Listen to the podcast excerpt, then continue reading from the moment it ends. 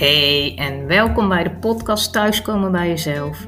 Ik ben Ilona en ik neem je via thema's als identiteit, verlies en geloof mee op mijn innerlijke zoektocht. Voor mij werkt dat het beste buiten, in de natuur. Dus ik nodig je uit om de natuur op te zoeken en je al luisterend te laten inspireren om samen met mij de weg naar je hart te bewandelen en uiteindelijk thuis te komen bij jezelf. Welke positie heb jij? Deze vraag uh, ja, wil ik de, deze nou ja, achtste aflevering alweer met jou uh, beginnen. Eigenlijk gekke vraag hè, om zo uh, te beginnen.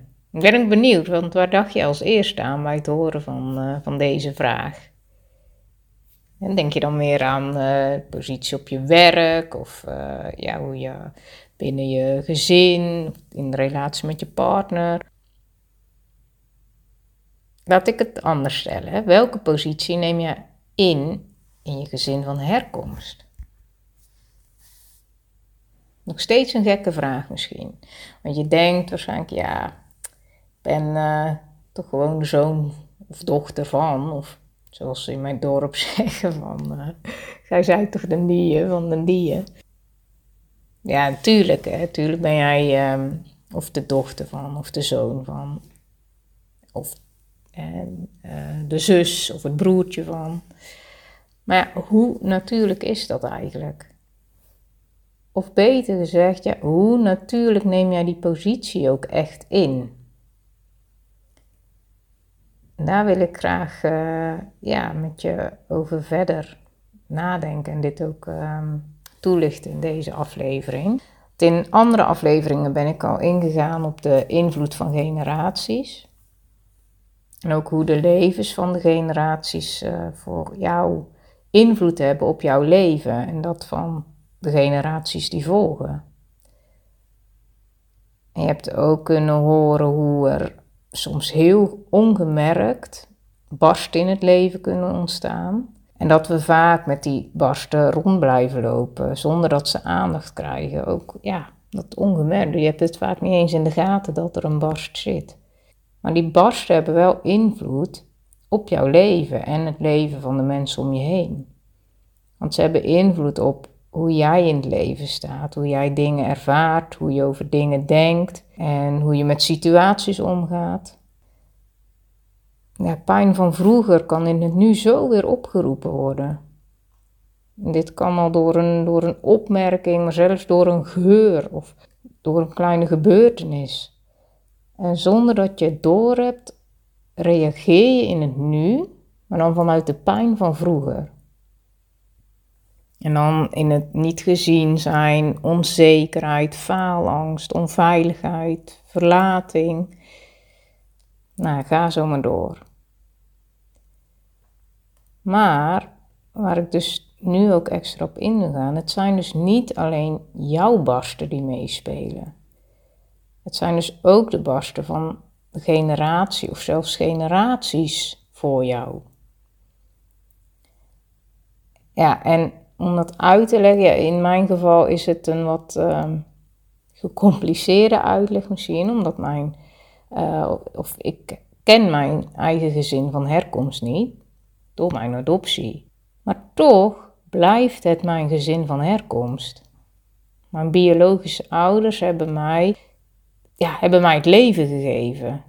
ik ben voor 50% van mijn vader en voor 50% van mijn moeder.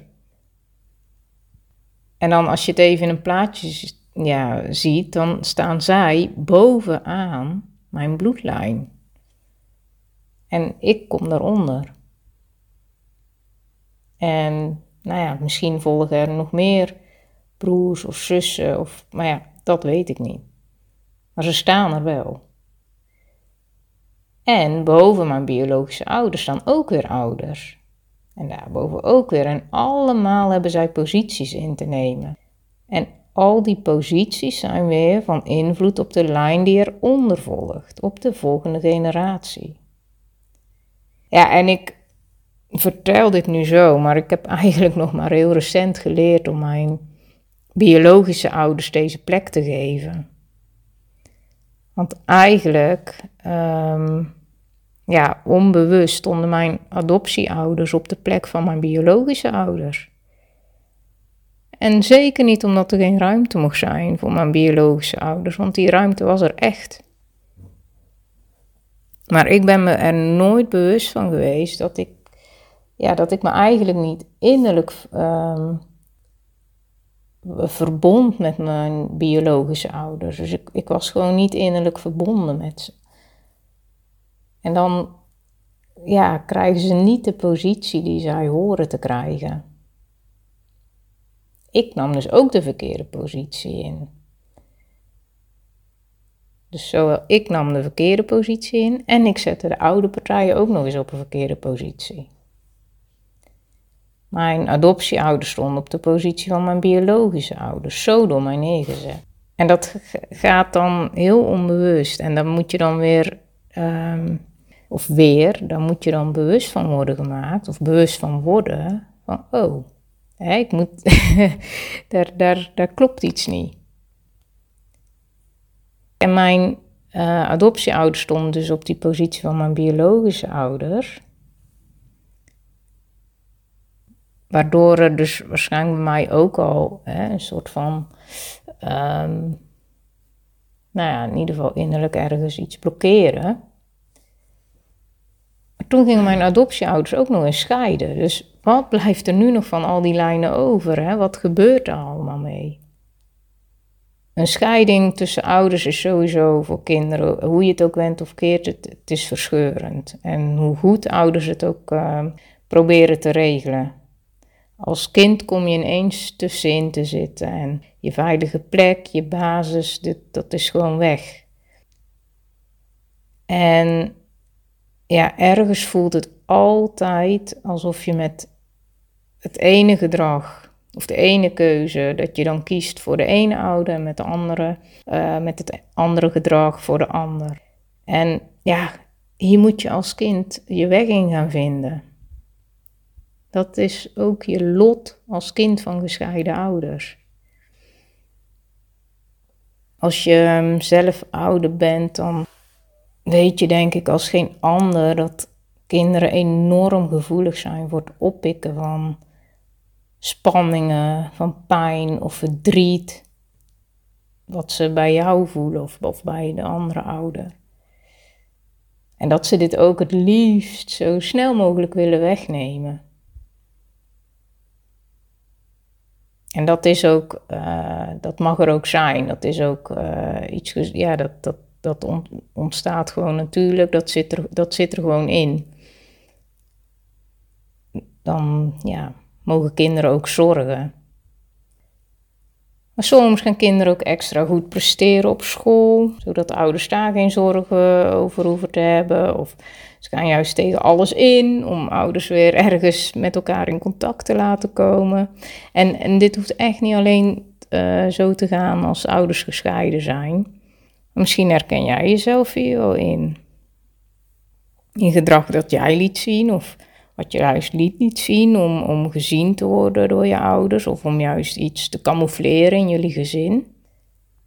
En als kind neem je dan dus een zorgtaak op je schouders. Uit loyaliteit, ook uit liefde naar je ouders toe. Gewoon omdat dat erin zit. En als dit tijdelijk is en het wordt ook nog gezien, nogmaals is dit niet erg. Want dan kun je als kind passend geven. En dan leer je ook um, ja, eigenlijk een stukje verantwoordelijkheid uh, te dragen. Maar wat denk jij wat er gebeurt als dit langer aanhoudt? En ook als dit geven of dit, dit zorgen niet gezien wordt.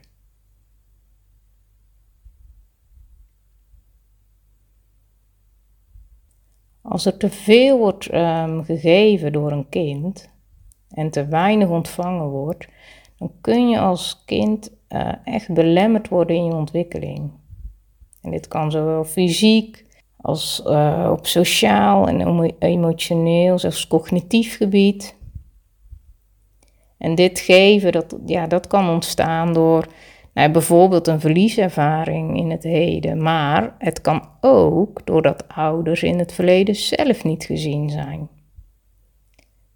Deze pijn is voor kinderen ook echt niet te verdragen. En dan wordt er dus echt gezocht naar oplossingen om de pijn voor ouders te gaan dragen. Als ik dit nu zeg, zie jij dan wat er in die lijn gebeurt? Denk daar gewoon eens even over na. Van wat, wat zie je gebeuren? Wat denk je wat er gebeurt?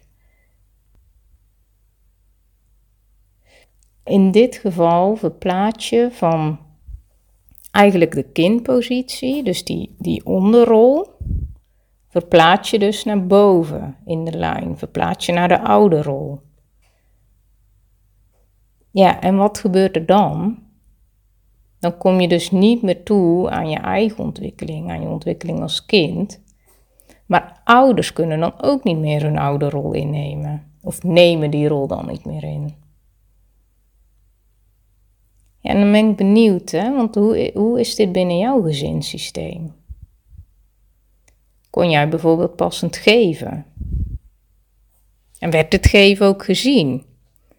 Misschien heb jij een ouder met een handicap of, of heeft, uh, ja, heeft een van je ouders er alleen voor gestaan in jullie gezin of staat er nog steeds alleen voor? Hoe heb jij hier jouw positie in kunnen nemen? Of heb jij je positie niet in kunnen nemen? Denk er maar eens rustig over na.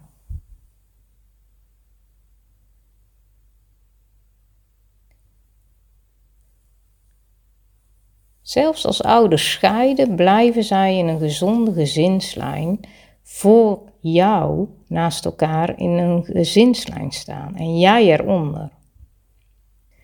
En zoals ook voor mij, um, ja, telt ook voor jou dat het belangrijk is om zicht te krijgen op wat jouw positie is. En ook om deze positie in te nemen. En dan heb ik het dus over de positie van dochter of zoon van, zusje of broer van. En het gekke is als je die positie weer terugneemt, of goed inneemt, of daarop blijft staan, daarmee ga je verantwoordelijkheid dragen voor jouw deel. Maar tegelijkertijd geef je ook de nood van jouw ouders, de verantwoordelijkheid van jouw ouders aan hen terug, daar waar het hoort. Ik moest ook leren hè, dat, ehm, dat het mijn verantwoordelijkheid is om te dealen met mijn lot. Mijn lot als uh, ja, geadopteerde met gescheiden adoptieouders. Ik moet ook daarin leren de verantwoordelijkheid van mijn ouders bij hen te laten. En net als jij mag ik mijn verantwoordelijkheid nemen vanuit mijn kindpositie. Want dat is het, hè? je verantwoordelijkheid vanuit je kindpositie. En soms moet je daarvoor dus echt even terugzakken. Hoe is dit voor jou? Sta jij goed? Of moet er ook een stapje terug worden gezet? Ja, en wat doet, doet überhaupt het horen van deze aflevering met jou? Is er iets waarmee je aan de slag wilt gaan de komende tijd voor jezelf? Is er iets waarvan je zegt, hé, hey, daar, ehm, ja, of ben ik niet gezien, of ja, heb ik misschien toch, uh, zit ik in een, in een verkeerde rol? ik hoor het echt heel graag van jou. En ehm, ja, ik hoor ook graag wat jij nodig hebt om uh, jouw positie in te nemen. Laat het me vooral weten. En nou, met deze uitnodiging zijn we ook aan het eind gekomen van deze aflevering. Heel graag tot de volgende aflevering. Heel erg bedankt dat je geluisterd hebt naar de podcast Thuiskomen bij jezelf. Wil je de afleveringen overzichtelijk onder elkaar en niks missen? Abonneer je dan op deze podcast. En ik vind het fijn om te horen of een aflevering iets bij je in beweging heeft gebracht, of misschien heeft het vragen opgeroepen. Je kunt reageren bijvoorbeeld via het contactformulier op www.issue.nl, ISYOU, of volg me op Instagram, Ilona Zonneveld.